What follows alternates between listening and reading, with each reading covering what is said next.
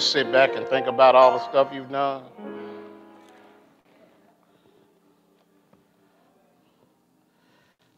I'm talking about not, not the stuff that people know about.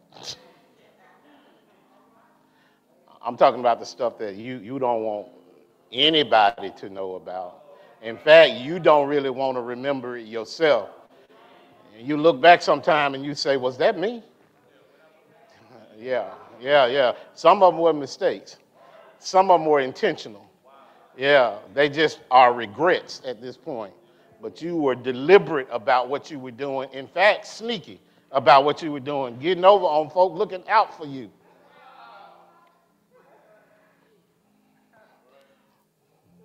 In spite of all I've done.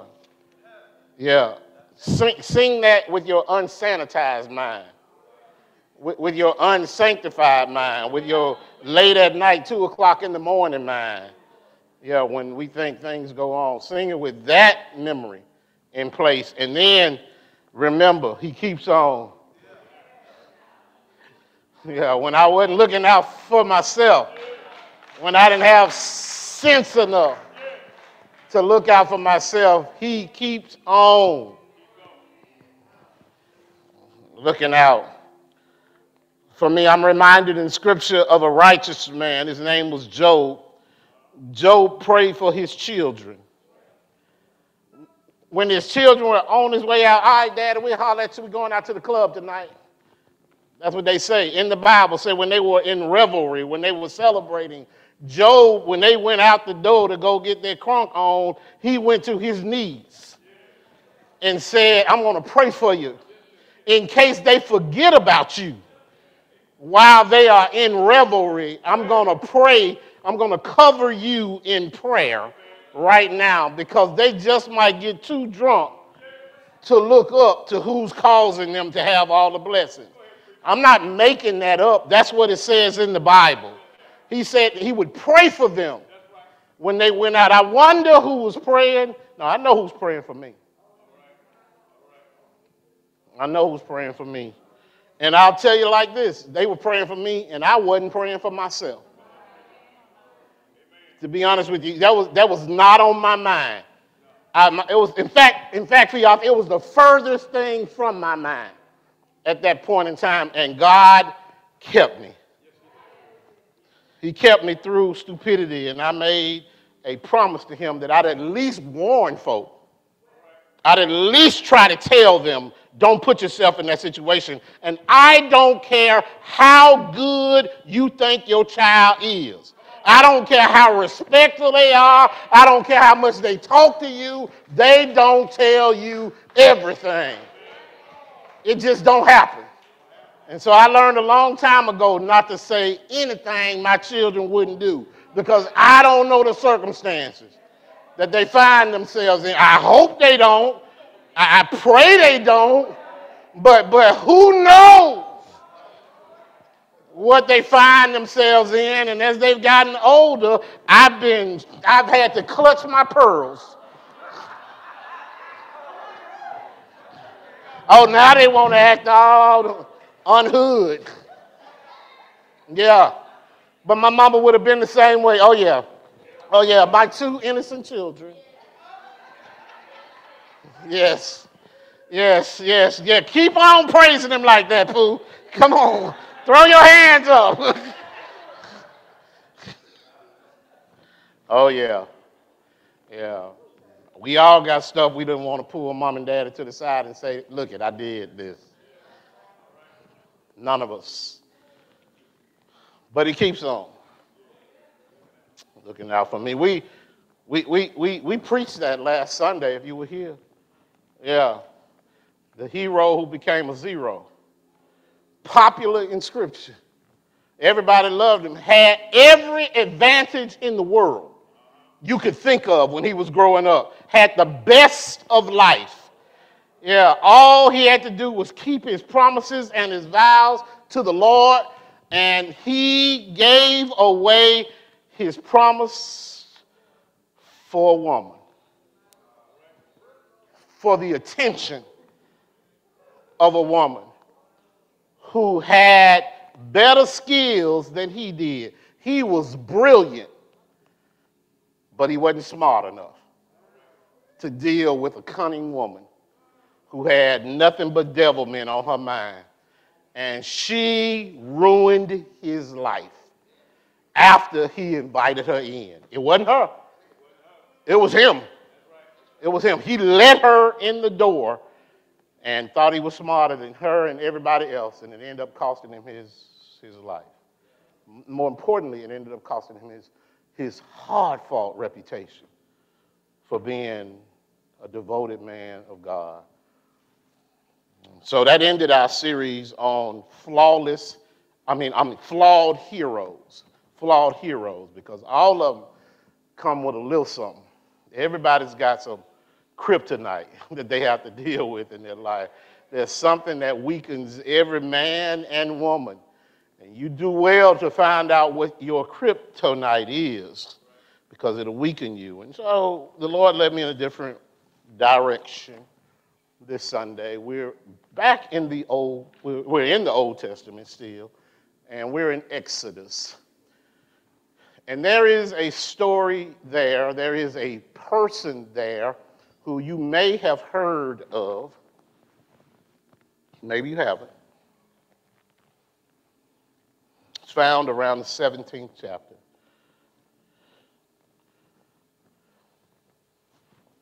And I want to start reading around the eighth verse, I think. And if you'll allow me to read for a few verses, I think it'll come into focus who we're talking about. And the word of God reads this. If you got it, say amen. If you, if you don't have it, say not yet. All right, we'll wait on you. It's going to be displayed as well, but I know sometimes you want to look at it in your own Bible or on your own device. All right, the word of God reads as follows The Amalekites came and attacked the Israelites at Rephidim. Moses said to Joshua, Choose some of our men and go out to fight the Amalekites. Tomorrow I will stand on top of the hill with the staff of God in my hand. So Joshua fought the Amalekites as Moses had ordered, and Moses, Aaron, and Hur went to the top of the hill. Verse 11 reads, As long as Moses held up his hands, the Israelites were winning. But whenever he lowered his hands, the Amalekites were winning. When Moses' hands grew tired, they took a stone and put it under him, and he sat on it. And then Aaron and Hur held his hands up one on one side and one on the other, so that his hands remain steady till sunset. And then verse, thing, verse 13 capstones the message by saying, So Joshua overcame the Amalekite army with the sword. It should probably read, Because of that, Joshua overcame the Amalekite army with the sword in that passage of Scripture, there is a man that many of you may have never heard of in Scripture. Moses, we know, he's perhaps the most famous patriarch of the Old Testament.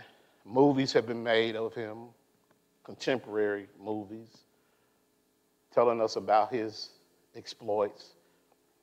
And then his brother, not as well known as Moses, but you know, He's not unheard of in Scripture. His name is Aaron. He became the high priest. But right alongside Moses and Aaron pops up a name that many of you may have never heard of. Simple name, his name is Hur. H U R. I started to uh, entitle this message Growing Hurs. All right? Growing Hurs. But I thought, reflection, that might be a little confusing to folk down the road. So I want to talk contemporarily from this notion second chair saints. All right? Second chair saints. Second chair saints. A second chair leader is a person who is subordinate in his role, but whose influence in a particular environment or situation aids the value of the whole organization. All right? Not the person in charge, but equally important to the outcome of any activity or the overall mission of the organization. There is a person who reports to somebody else. That somebody else is typically called the first chair. And is therefore, the other person is therefore subordinate up under that person. Yeah. But the role that the second person holds is day to day crucial to the success of any team, group, ministry, church, and yet, most of all, that person is probably unheard of. No, nobody knows who that person is. No, nobody sees this person on a regular basis. In fact, when the history of the organization is written, that person's name won't be listed. Won't be listed. The truth of the matter is, pastors get a lot of credit for a whole lot of things. A church is successful, then the pastor gets the attaboys. If not successful, then he gets the hey boys. you boy. he gets that too, but typically in history, if you go back and pull the history of 45th Street right now, you're going to see a list of pastors included in that history.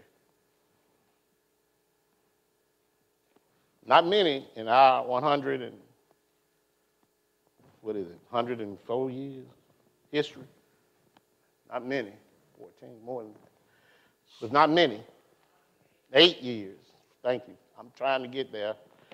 Couldn't get to my toes fast enough. 108 year history. I think it's nine. But uh, 109, I think, year history. Next year, it's, it's, it's 109. At any rate, nobody's name is listed on that line but the pastor. How in the world, 109 years, did nine men make a church function? All these many, many years, all the things that have happened just this morning just to get this worship service started.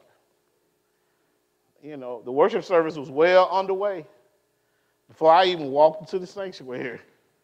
Clearly, somebody had been doing something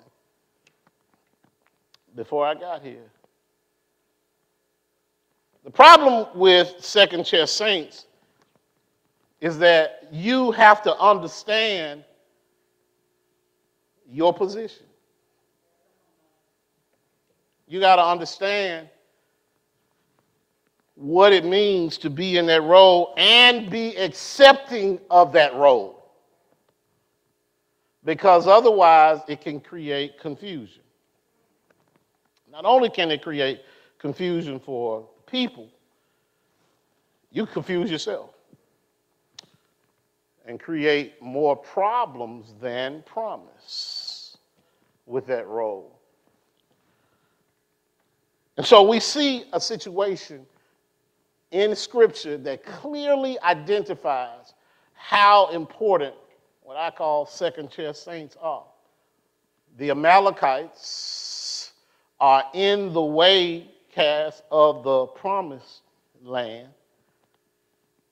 The children of Israel are stuck at Kadesh Barnea. Kadesh Barnea is the paradise in the middle of the desert that the Israelites have gotten to and had to stay in that place for all these years because they didn't have faith enough to go in and occupy The promised land, when the Lord led them there. And so he had to wait until the whole generation of disbelievers or unbelievers died out because he wouldn't let those folk who didn't believe go into the promised land. And so they are there, but even while they're there, they're having to fight excursions. They're having to fight intruders and people coming in and, and bothering them. Remember now, if you don't understand the scope of the number of people who were delivered from Egypt, then it's hard to understand what's going on. We're talking about hundreds of thousands of people into the millions are camped out in the desert. Clearly, somebody's going to be paying attention to them. Clearly, they have resources that the other nomadic tribes don't have, and those tribes are going to come try to take that stuff from them. Just on the Exodus from Egypt, they grabbed everything they had. Imagine now you're leaving Birmingham and they tell you, go home, get everything you got. Put it in the car, on the, on the, uh, at that point, on the wagon on the animal. Put it on there and go. What do you go home and get? You go get your most valuable stuff. That's what they did. they went and got gold and if they had some and silver and earrings and they got all that stuff. Well, they're going through the desert with all this stuff. That's valuable to other people. And they want that. And so they're having to fight. That's how Joshua became a man of war living in the desert. Because the, we start out in the scripture by telling you clearly Moses said, Come here, Joshua. All right? I need you to go handle these Amalekites. Because Moses was the leader, but he wasn't the warrior. He wasn't in charge of the protection of the camp. That was Joshua's job to make sure he had enough men of war who could protect the people in the desert. But Moses gave him his marching orders. And the Bible didn't say once he said, Joshua, go out and deal with the Amalekites who just attacked us. The Bible says that Joshua went because that was his job. He went and he got the soldiers together and they started battling. Uh, when you look in, you can Google just about anything, but you ain't gonna find no authentic pictures. You can't of what was happening then. And so the picture that I used on this slide is perhaps as, as, as you know, informative as you can imagine. They're in the valley fighting. Moses takes a high position by God's instruction, and God tells him, Take the rod that I gave you, the rod that has bewildered Pharaoh, the rod that you've used to let Pharaoh know that I'm God. Take that rod that has the one you used to open the sea. Take that rod and hold that rod. There's no power in the rod. Know this there's no power in that rod. The rod is a symbol of God's presence. And so when he says, hold a rod up over the fighting, what he's saying is, hold me up over the fighting. And as long as I am, I'm going to give you some teaching, Jehovah Nisi, the Lord your banner. As long as you hold me up and the folk can see me, then they'll win.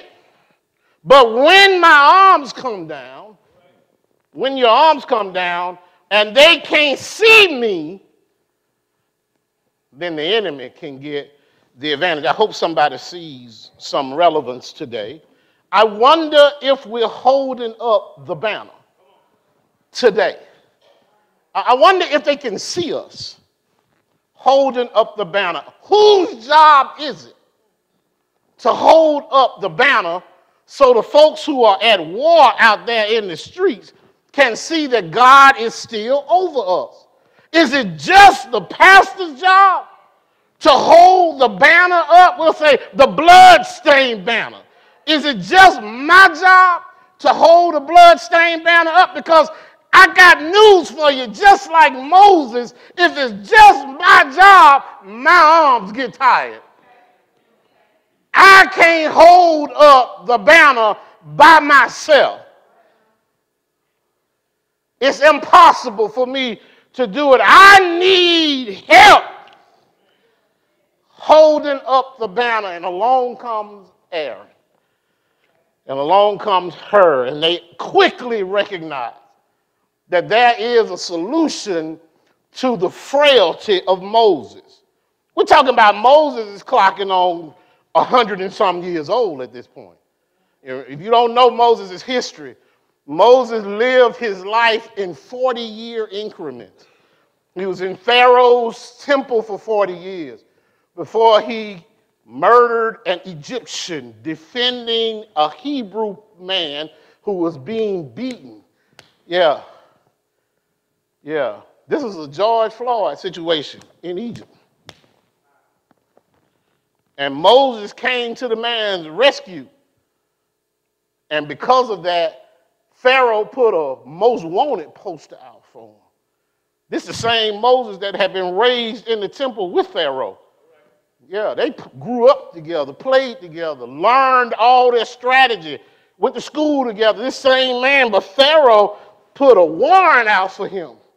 And so Moses runs to the desert in witness protection. Oh, yeah.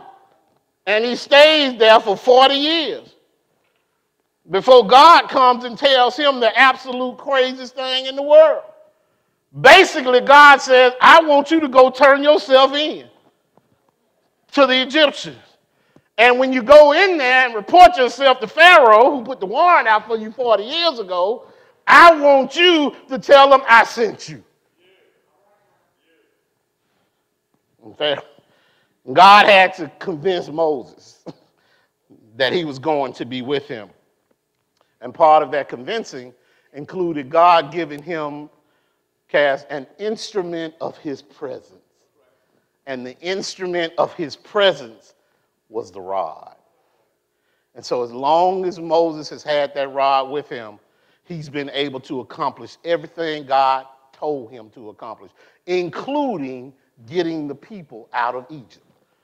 And so after that, he knows when I use this rod, God is in charge.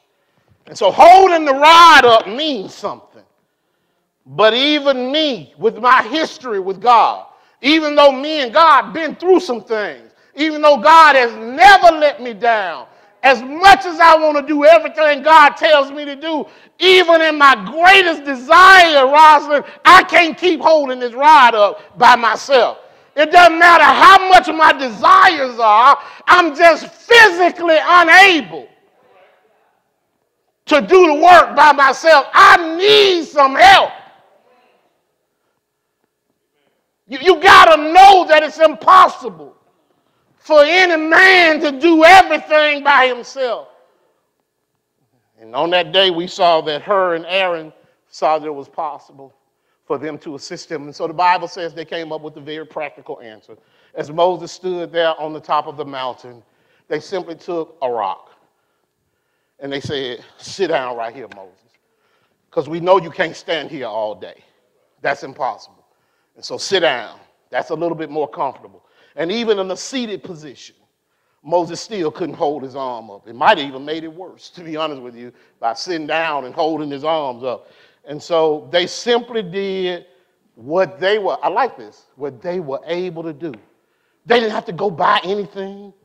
They didn't have to get anything unusual All they used was a little bit of their strength.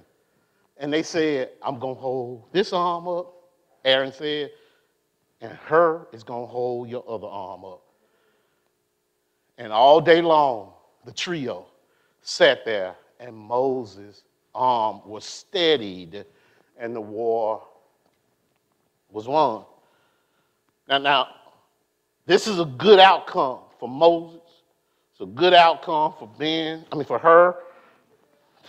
You got on my mind. You, know, let me go on clarify that. So some of you know of Ben Hur. He is a fictional character. All right? You're not going to find him in Scripture. Charlton Heston ain't Hur. All right? That's not the same character. In fact, if you know the story of Ben Hur from the movie, the colorized movie, if you know his character, he is a slave who becomes a champion chariot rider but the underlying theme in the movie is that he devotes his life to Christ, which tells you from a period of time is in the New Testament. All right? It's in the New Testament. Not the same dude. Not Ben Hur. Don't say that. If you from 45th Street, don't say that. All right? Hur. Yeah. Yeah. And interestingly, Ben only means son of. That's all Ben means, son of. And so the slave, who was a slave, was identified as the son of someone named Hur. Yeah. But this dude in the Old Testament's name is Hur. All right? He is Hur. And what you're going to find from this Hur is that you're not going to see much more mentioned in the Bible about him. Now, what I love about this story, about how he was so supportive that day, Tyrone, is that he helped secure a victory. But if you look a little bit further in Exodus, you'll see that even folk who help this to help secure victories have problems. Yeah. Yeah. Because it, it could have been problematic when Moses was going up on the mountain for Aaron and Hur to come with him. I can see him saying, Come on, Aaron, we're going up on the mountain. Uh, help me out. But if history was anything, Aaron and Hur had been in the sight of a problem with the, with the Israelites. I mean, with the children of Israel. Because when Moses went up on the mountain to secure the Ten Commandments, he left Aaron and Hur in charge. And when he came back, there was chaos in the camp. They had, now that's the different historical accounts of what happened, none of it grounded in scripture. And so you have to be careful when you're reading commentaries and they're telling you things, because some of it is just part of Jewish history.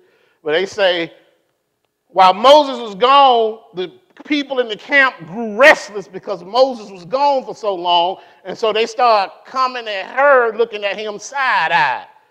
And because of the way they treated Hur, one version said they got rid of Hur, Aaron buckled and said, All right, y'all want to make an idol, you can make an idol. So he wouldn't be the next one they got rid of.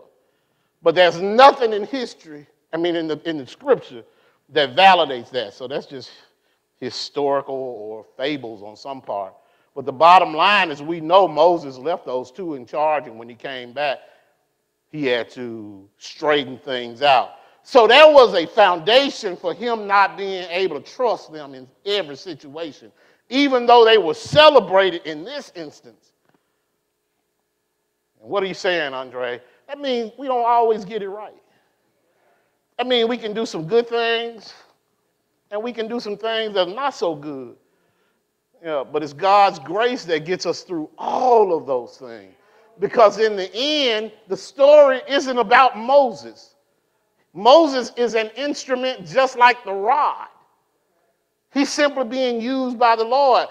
Hur and Aaron are instruments just like the rod. They're simply being used by the Lord. And when we allow ourselves to be used to our maximum potential, then God can ultimately get the victory and we can help people. So let me give you three things, three, four things about, and I'm out of here. I'm just going to mention them and then I'm gone because we've been here long enough. First of all, people like Hur are always involved. They're always involved. At every church congregation, there are Hurs there. Every one of them. Every single one of them. Just last Sunday, I want to thank everybody that went over to First Baptist Graymont with us when we went over there and celebrated their church anniversary. Part of the service we were in, Pastor Harper stood up and he said, Is uh, I forgot the, the gentleman's name. He said, Is brother such and such out there? He asked in the congregation. There's a 101 year old member who was on the parking lot doing security. Came in with his disabled American vets hat on, marching better than me. Hur was on the parking lot. Nobody would have known he was out there if you got out the car. I promise you wouldn't have known. He was 101 years old and he was simply out there doing his job. There's always Hurs around. He didn't say when we got out the car, Good morning, Reverend. I'm Hur. I'm 101 years old and I'm doing security. He just said, Good morning, bro. That's all. Just said, Good morning.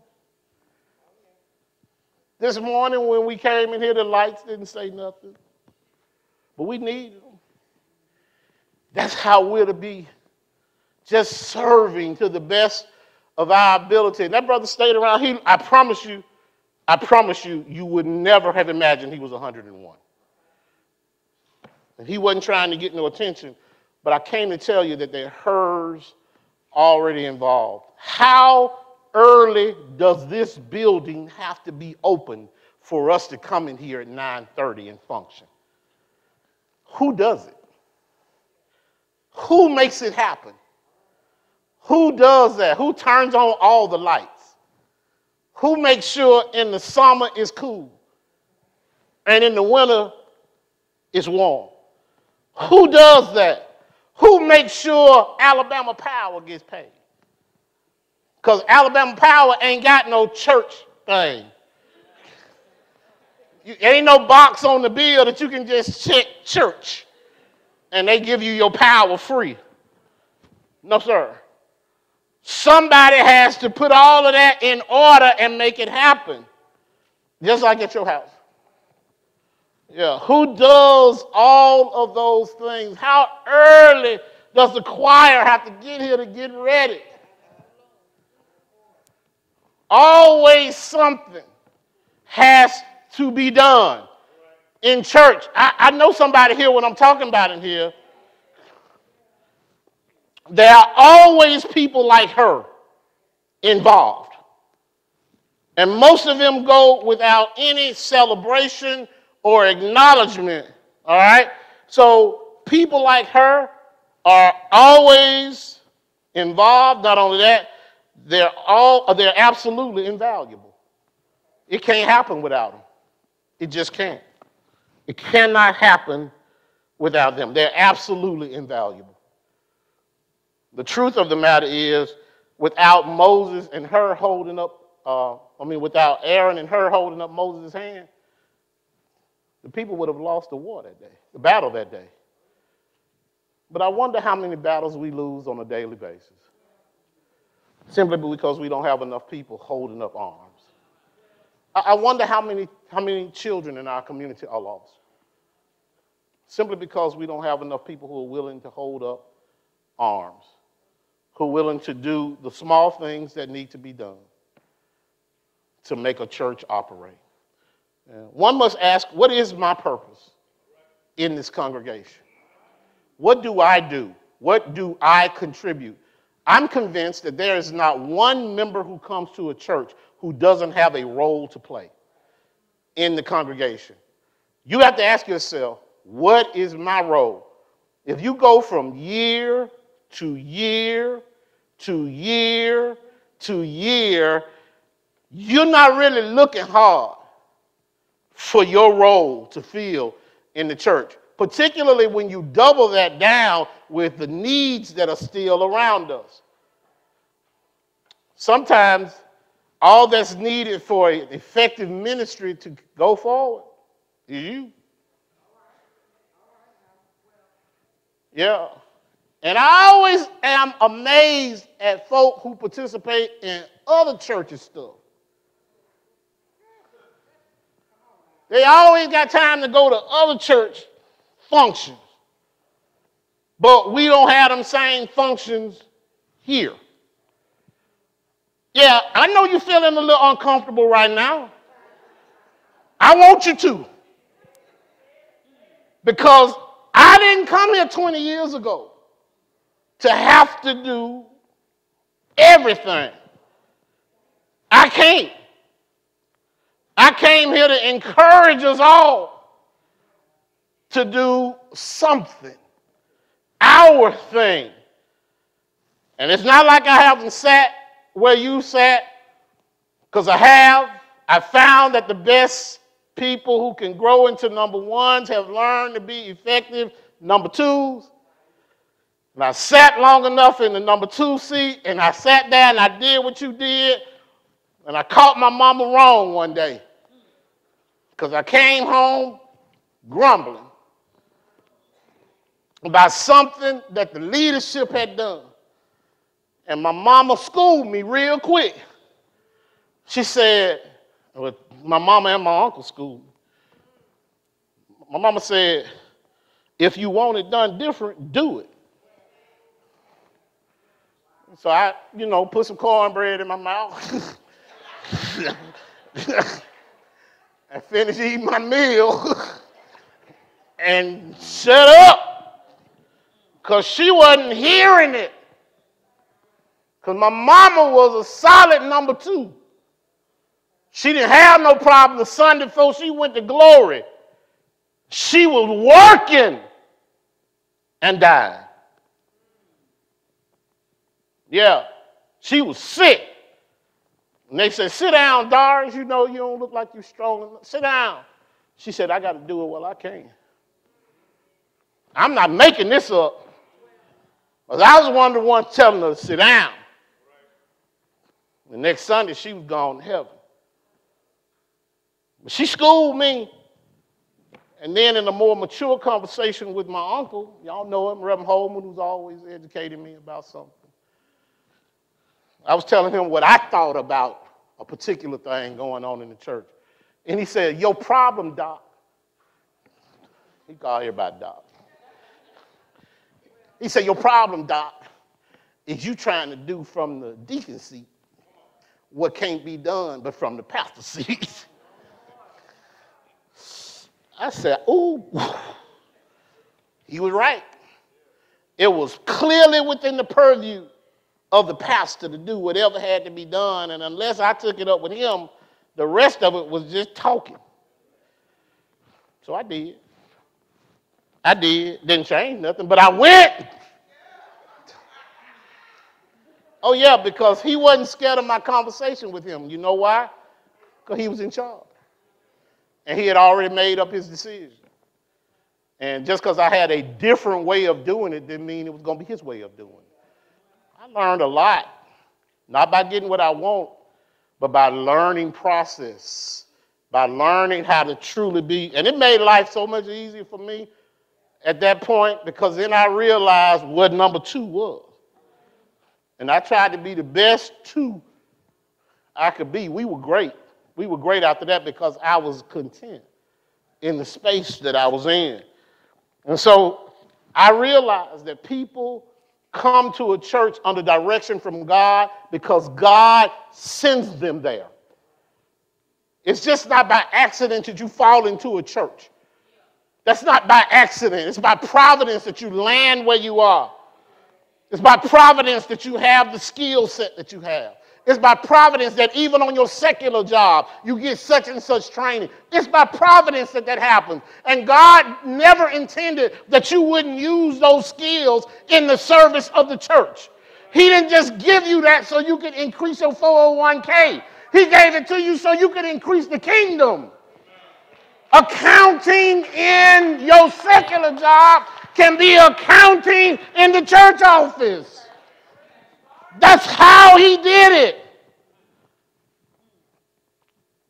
I know it's how he did it. Pastor Beverly told me when I came to the church, he said, when I first came back after I got in the army, he said, Well, now we have a lawyer who can represent the church. And I said, Yes, sir. I said, Yes, sir.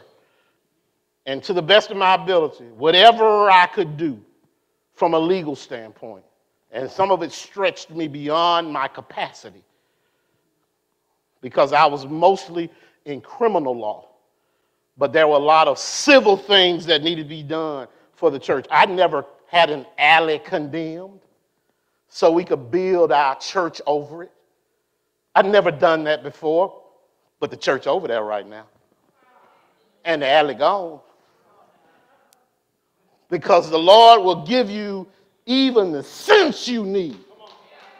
When you think you already got it, He'll give you what you need in order to accomplish his mission, his mission. All the education from the school didn't matter. It was what the Lord provided that made it happen. Politics, Tarrant City Council, going and asking them to condemn that, all of that stuff. Got to go to the county commission to get part of it done. And I sweated it out because I was pleased to give back to the Lord. I wasn't doing it for Reverend Beverly. I was pleased to give back to the Lord what I could give back to Him. And it was a blessing to be able to do so. And I watched the man play that example over and over and over again because when it means something to you, you'll do it because of gratitude to the Lord people like Hur are absolutely invaluable, but it's absolutely essential that they have great models to work for. Reverend Beverly, at his 25th anniversary celebration, called me up, not as Deacon Spark, but he called me up as the legal advisor to the church, which wasn't no real position, but you know, he, uh, that's what he said. He said, Brother Sparks, I want to give you this document. And before I give you this document, I want to make sure that you understand that this is a gift. He said, I want you and everybody here to know that when I'm no longer the pastor at this church, I don't want my name on nothing. I don't want no room named after me. He said, if in all these years my name ain't on the hearts of these members, then putting my name on a room ain't gonna mean nothing. All right? And then he handed me a document. He said, This is from Sis Jean and I to the church. Now, this is his celebration for 25 years. And I opened the document, and it was a deed to a house. Deed to a house. It was the property that sat next to the church that he had gone to a business meeting some years before and asked the church to buy. And the church said, no, we don't think we want to do that. They voted it down. So he and his wife bought it, paid the note on it till it was paid off, and then gave it to the church. He said, if I thought it was good enough for the church to invest its money in it, then it should have been good enough for me to invest my money in it. And he gave it to the church. It ain't hard to follow somebody like that. It's not hard to love a man who shows you what a number one position is. It's not hard who really puts his money where his mouth is. He literally did that. Invaluable are the people who come behind and support those circumstances. Not only that, you're going to find that people like Hur are always involved, whether you know it or not.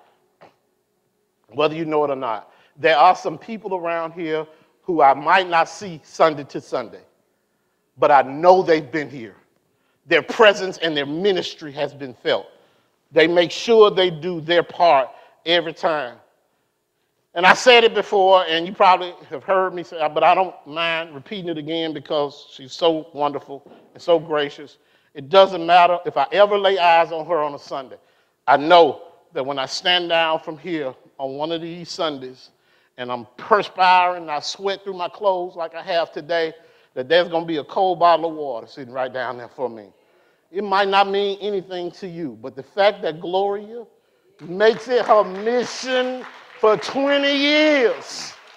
She been making sure that I got something to drink right there. She not asking for nothing. She's a giver.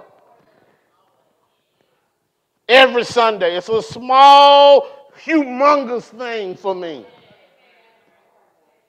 And I could go over and over this congregation with other situations just like that, that happened every single Sunday, that happened all through the year. It was never such that you had to remind Harriet to get the daily bread. It was going to be here because that was her ministry. It's our ministry. What's your ministry? What is it that you do? And all the work can't be done in this building. Yeah. Sometimes we got to get out in the highways and byways, and that's our mission. And I'm talking about serving your church, not the church universal, not the I give to the Salvation Army. Ain't nothing wrong with giving to the Salvation Army. Cass, ain't no, don't take no offense to that, you know. ain't no problem with that, you know. For those of y'all don't know, Cass and worked for Salvation Army about 27 years. Yeah, we, we love Salvation Army up in here. In fact, the preacher who started the Salvation Army was a United Methodist minister. And he had a he had a notion, his name was William Booth. And he had a notion as his ministry was going forward successfully in the United Methodist Church, that he would step away from the pulpit and actually go into the streets and start helping people because he saw such a great need in the streets. And so he went to his governing board and he told them he wanted to leave and go out into the streets. And his governing board told him no. They told him he was too great an asset to the United Methodist Church to let him leave the pulpit and pastor the church to go out into the streets. And his wife was in the assembly that day when they voted him down, when the elder stood up and said, No, you can't go. But watch this his wife was in the balcony because women at that time were not allowed to sit on the floor of the assembly. And his wife broke protocol and stood up and said to him, I'm with you. And she came down and grabbed her husband's hand and said, Do not let them discourage you. If she had not stood by her man, we wouldn't have the Salvation Army. But he didn't leave the church, he worked through the church in order to make the Salvation Army become what it was. But it was only because he had a solid Hur who supported him under the circumstances. The last thing I want to tell you fits that is that most of the time people like Hur are invisible. Sometimes they ain't even, they, they, she wasn't even allowed in the sanctuary, in the primary sanctuary. And yet her presence was felt. Yeah, and that's because some of the work that we do is just thankless, but it's so appreciated. And that's because people like Hur work and then other people get the recognition. Yeah, they just set you up, and everybody else gets the accolades. And the problem is, some people need the accolades. They need the attaboys. They need the pats on the back in order to feel right.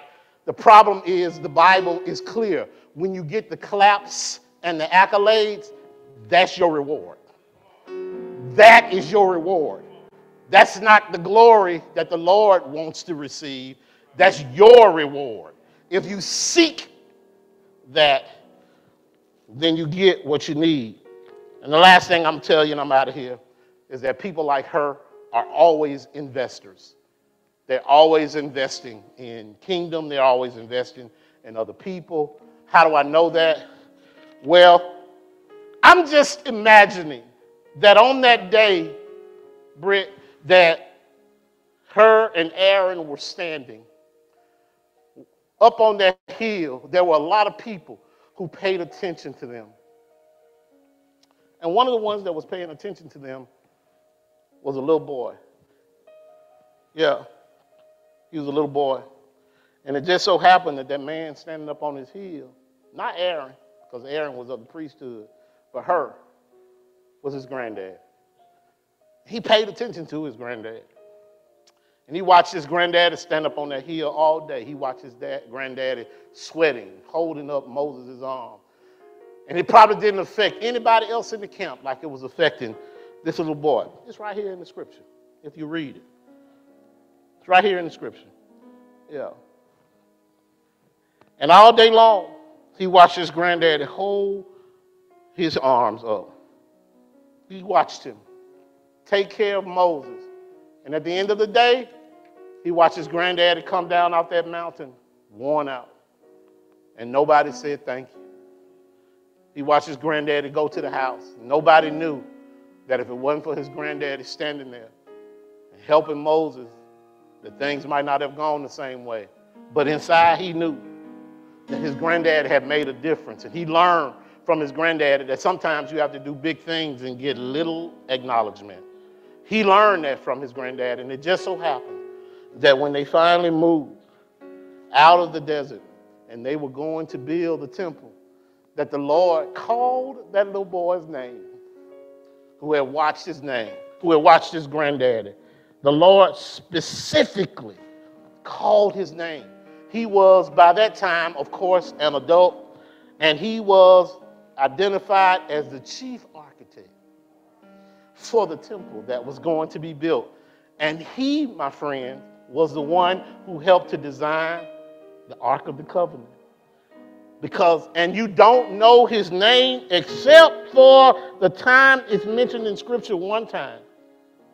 And it's also said in Scripture, that's how we know, y'all, that he is Hur's grandson. His name is Bezalel. Bezalel was the chief artisan on all of the fine handiwork that had to be done on the Ark of the Covenant for the temple because he learned from his granddad that you got to give back. Number two, number two, who you never heard of. I guarantee you there's some more number twos in here. There's some other kids who are watching you. There's some children who are watching how you apply, how you support, how you give, how you love. There are number twos in here, I mean, children in here who are going to grow up to be number ones because you were their example. The question is, do you know they're watching? And I got to tell you this they're watching the good and the bad you do. Yeah. They're watching and they're listening to you, they're learning how to be supportive. My sadness today is that we're building a generation of children who all think they have to be number ones. Can I tell you, every child can't be a number one? It ain't that many number one positions. And so you got to learn how to teach your children to be what they are. If it's one, two, three, four, five, whatever it is, they got to be content in that space and know that they have something to contribute. But if they don't see you accept that, then they're not going to learn the lesson. I love the fact that Jesus did not ever have a problem, Cass, of being number two. He never thought it was robbery to leave heaven and come to earth and die for somebody who didn't care about him. He didn't have a problem with that. He was okay. Why? The Bible says clearly throughout the Old Testament, and particularly in Isaiah, he did it for one reason and one reason only it pleased the Father. My daddy requires this, And just like Moses saying, Come here, Joshua, go over there and take care of this battle, God said, Come here, Jesus. Come here and take care of this sin problem they have. And Jesus came and he was obedient. And he never mumbled or grumbled. In fact, he was obedient to death. Obedient to death. And how do I know that God found favor in what he did? Anthony, the Lord reached into that grave three days after he was dead and put life back in him. Gave him new life, all power. The Lord blessed him. What a wonderful story. But the news is this it's real life. It happened for real. It's not a fable, just like it happened for being her from for Hur. and Moses and Aaron. Happened for Jesus too. Now you've just heard that Jesus Christ died for you. And you didn't know that it was possible that somebody who never met you before would give their life for you. I just came today to tell you that it's not only possible, the reality is they've been waiting on you to accept the gift. If you're here today and you've never acknowledged or accepted that gift, well, then now is the time for you to do so. I'm opening the doors to this church, but also welcoming you into our family. If you're here now, won't you come? Come on now. Today is the day. Hey, down at the altar.